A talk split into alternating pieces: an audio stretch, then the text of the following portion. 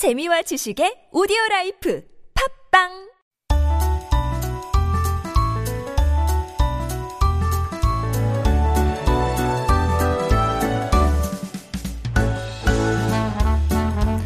joining us today on Making Connections, our weekly interview corner, is Ramon Pacheco Pardo, professor of international relations at King's College London and also Korea chair at the Brussels School of Governance. He's also a non resident adjunct fellow with the Center for Strategic Studies Korea chair, a non resident fellow at the Sejong Institute. He's lived um, twice in South Korea and also remains a regular visitor for both work and pleasure. Um, so, he has a deep knowledge and also deep affection, I think, for the country as well. And so he has penned a new book. It's called Shrimp to Whale South Korea from the Forgotten War to K-pop. And we are thrilled to have him in the studio today here on Life Abroad. Good morning, Professor. Good morning. Thanks for having me. It's a great pleasure. I know that you've been here before at the studio, but next door, right? With the Korean language, where you were doing an interview in Korean.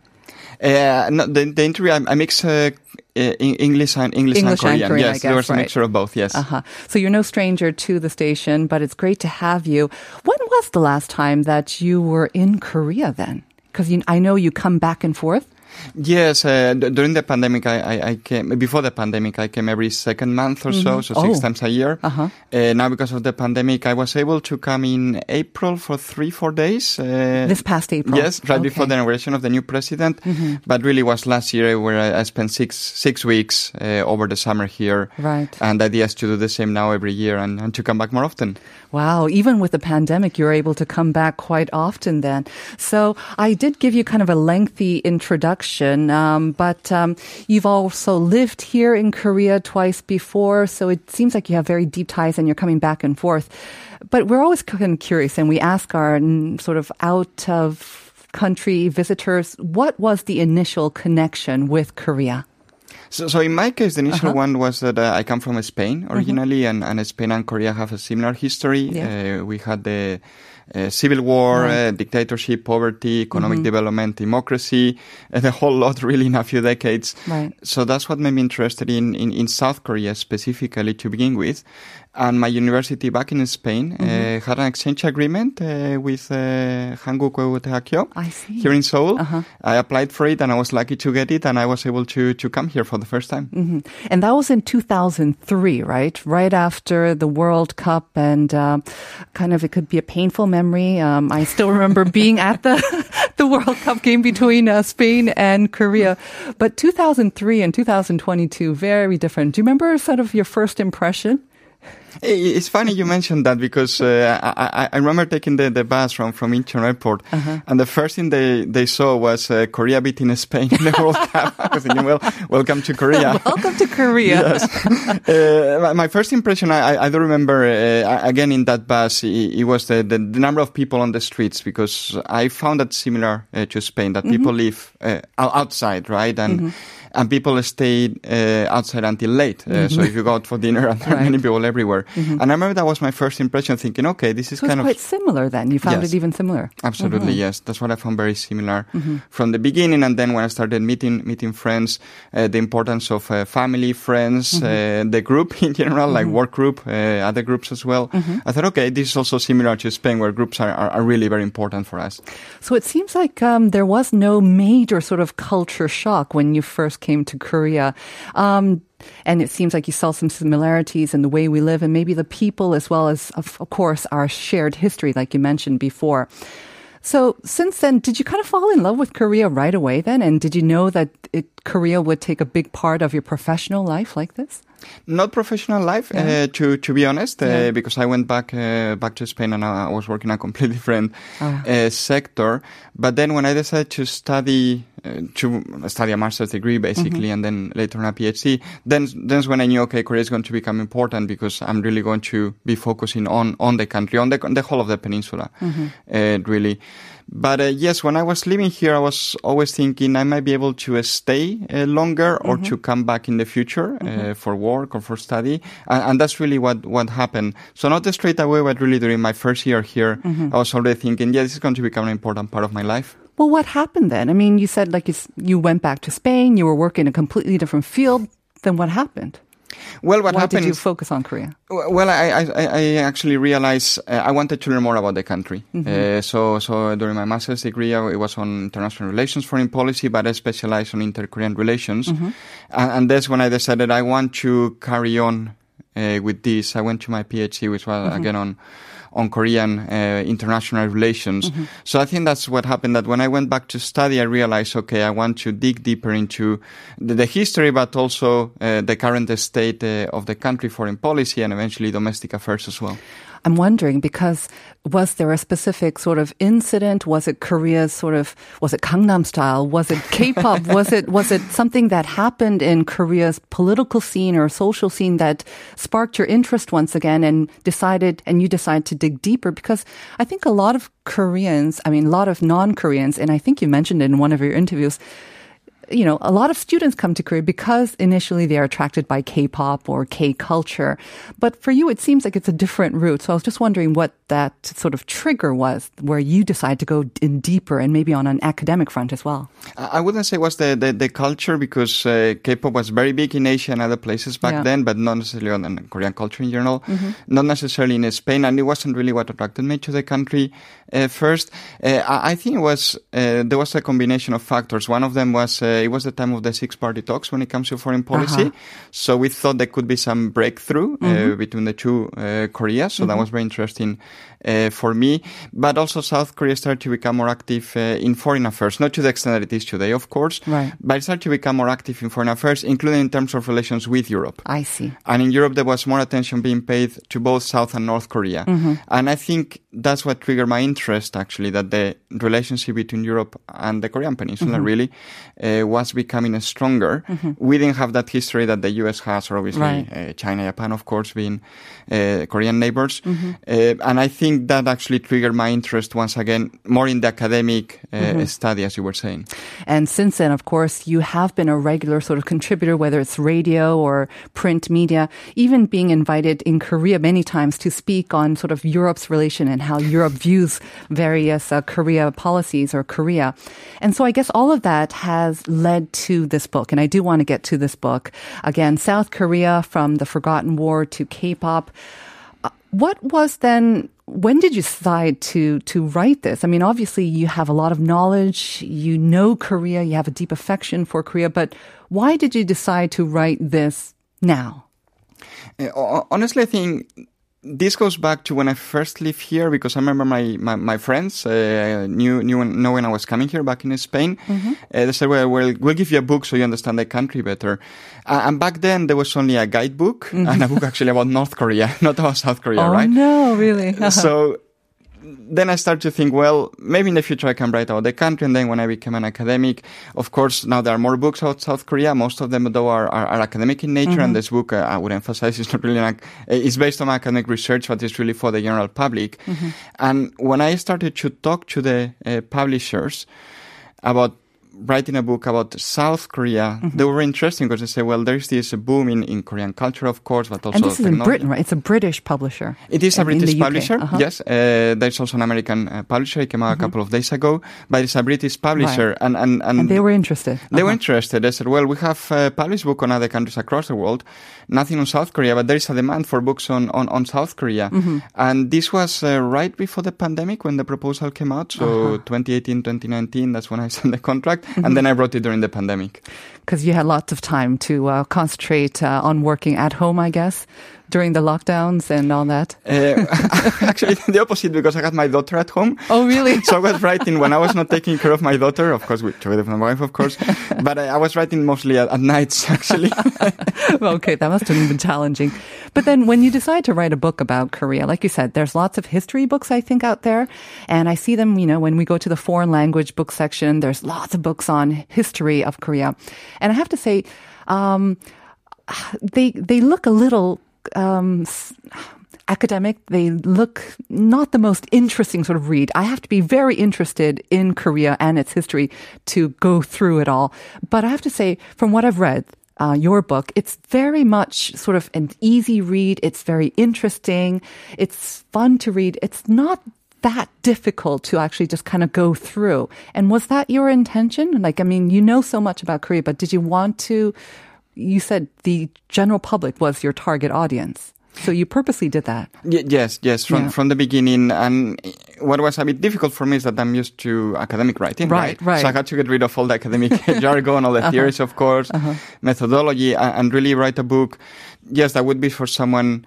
Uh, who doesn't necessarily want to do the academic study, who wants an introduction to South uh, Korea, uh, including students, uh, by the way, because uh, later on when I started writing it, I remember talking to my students and, well, that would be interesting for us that we may not know about South Korea, and this is an introduction, and later on uh, you can dig deeper in any period of time you're more, more interested in. It seems like a great sort of overview or introduction to Korea, and you did it brilliantly within about 200 pages.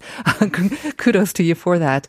But even the title, and I think this would appeal to lots of people, maybe even students as well, because you say from the forgotten war to K-pop. And so even just K-pop, what I think would attract, and also the very colorful sort of cover of your book would also appeal to lots of young people this must have been very deliberate on your part and the publisher's part as well. These words, forgotten war and then K-pop, what was the intent? And then also the shrimp and the whale. How, how, did you come up with this combination?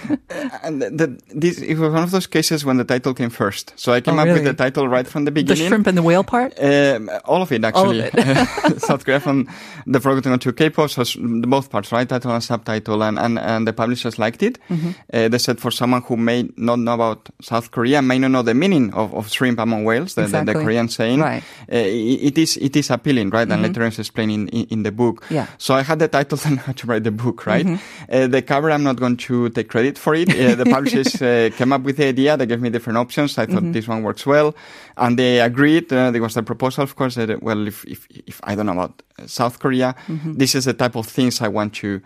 I want to see, uh, but the title "Shrimp to Whale" I think is uh, obvious. What I'm trying to mean here that that Korea is not a shrimp anymore in in in, in my view, uh, and of course this is uh, disputed by some, but I don't think that South Korea today is the Korea of the 1950s, uh, Definitely. 1940s.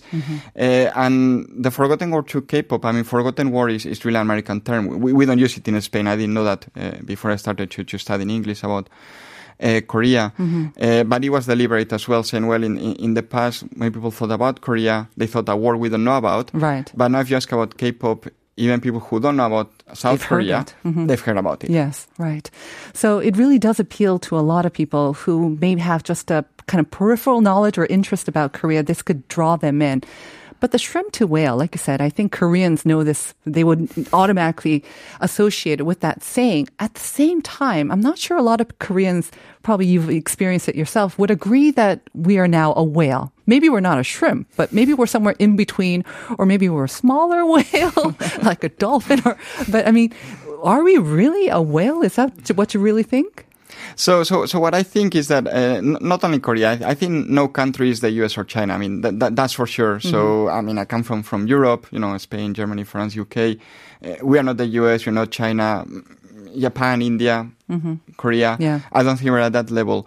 Uh, but I do think if if you look at the economy of South Korea, being the tenth largest economy and a very developed economy, high tech economy, the idea that Korea is underdeveloped. That some South Koreans still think we are not at the same level as uh, the US or, or Europe or, or, or Japan. Yes. I think from overseas it's difficult to agree with this when you look at the Korean companies leading in, you know, semiconductors, uh, robotics, uh, now biotech.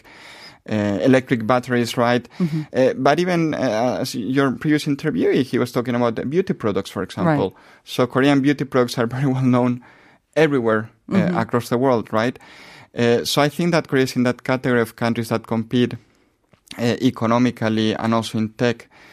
Uh, but also when you look at culture, uh, again, yes, no one is Hollywood, o- of course, but then Korea is competing when it comes to pop, when it comes to dramas, of course, but when it comes to movies, uh, with many other cultural uh, superpowers uh, across the world. And I would say even when when I talk to, to young people who, who come to study with me, uh, the deep knowledge that they have about Korean culture, and as a result, about the Korean language, sometimes the South Korean history as well. Uh, it, it, it is incredible. So that's the point that I'm trying to make uh, with the book. Uh, and of course, uh, as I mentioned before, I, am not saying that is at the level of the US and China because mm-hmm. I don't think anyone is at, at their level. Right.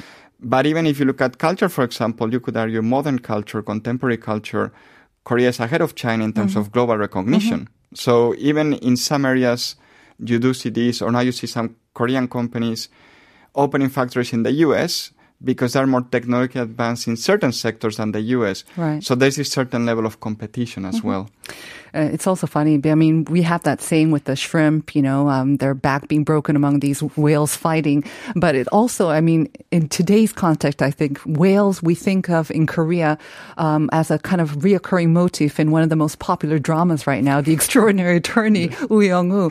So I'm wondering, just curious about the local reaction, because you have been in Korea now and people have, will have read your book. What's the Koreans' reaction been to your book? Have you had any sort of people saying, "Oh, I agree," or "I disagree with your book," or "You should have done this," or because Koreans like to offer their opinions, right? Whether it's solicited or not. What's the response then? Uh, absolutely, yes. uh, many people have liked the fact that there's a book about South Korea. Uh, it has to be said, and that focuses specifically on on South Korean yeah.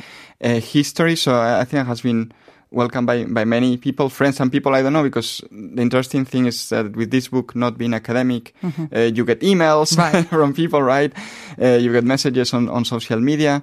Um, for the most part, it has been positive in the sense that I've written about South Korea. It is fair to say that uh, some people don't agree that Korea mm-hmm. is a whale, and they have expressed why this is the case. Right. And, and normally they focus on, on, on economics, they focus mm-hmm. on domestic uh, mm-hmm. political divisions, for example, mm-hmm. uh, as well. Not so much on the culture, it has mm-hmm. to be said. Uh, many Koreans think that when it comes to culture, yes, we we've made it right. Mm.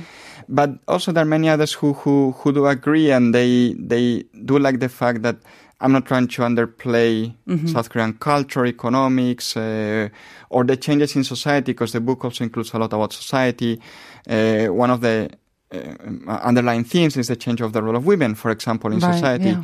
And I find that very interesting that mm. many uh, female uh, friends, right, especially those mm-hmm. Uh, in the 30s, 40s who already have a, a, a career, right, uh, they told me, well, I, I, like the fact that you have mentioned this and you haven't forgotten that this has changed right. over time as well, that they're not in the 1980s mm-hmm. or even 1990s, right?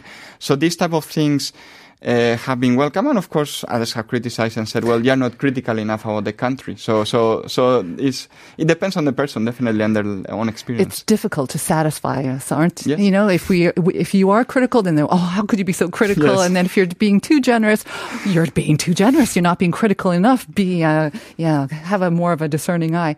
I wanted to ask you. Um, you end your book, the epilogue, um, on a very optimistic note, you say Korea has arrived. Uh, South Korea has arrived. South Korea is here to stay. And you predict this very sort of optimistic future that it will stay like this, uh, that Korea will maintain this sort of uh, quote unquote whale status. I did want to ask you, in your opinion, what would be the biggest threat to that? to that sort of rosy future? And where do you find that optimism most reflected? I mean, it could be women maybe making more of an impact, or it could be a, a sector, an economic sector. So, what do you think is the major threat and maybe the opportunity for Korea's future?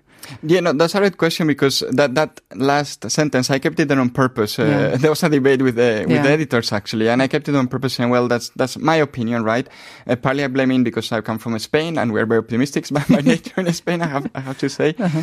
but but uh, to be honest, uh, this is based on when I was researching for the book and even before. Many of the themes about well, is South Korea going to continue this trajectory are not new. In the 1970s, in the 1980s, right. many Koreans were saying, well, China is going to catch up. Mm-hmm. We're never going to catch up to Japan. We're mm-hmm. screwed, basically, mm-hmm. right? And here we are 40, 50 years later.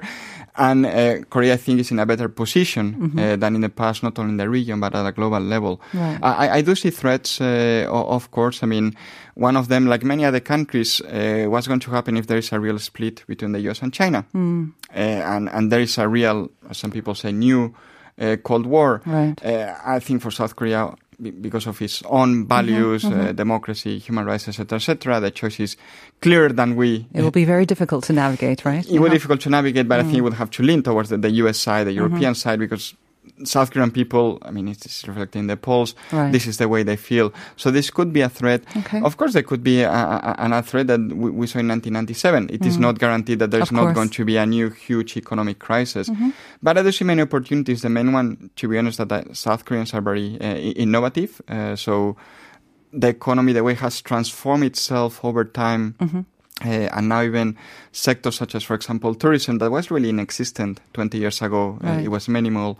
Uh, beauty that I mentioned before, of course, Mm-hmm. culture that 20 years ago were, were very small. So not only manufacturing are a strength of the country, and and I do think, I mean, uh, yeah, the role of women, but I also uh, uh, more broadly, many young people, I think their mentality has changed, and Oh, I find it quite amazing here. The change that I've noticed the most over time is how young people have more pride in their country. Sometimes it can go into nationalism, but I also find it's good. And they think they can compete at a global level and they want to and they are open to the world. And I think that's a huge advantage for, for Korea. Right, and maybe also the confidence that um, they they should have, right, as Koreans, and that they are getting. Maybe I think when you're in Korea, sometimes it's hard to get a grasp of how the outside world uh, views Korea and Koreans as well. And your book, I think, will have done a great job in maybe um, making that more sort of known to both Koreans and non-Koreans as well. So I want to thank you once again, Ramon Pacheco Pardo, professor. Thank you very much for coming in and sharing your stories and also introducing your book.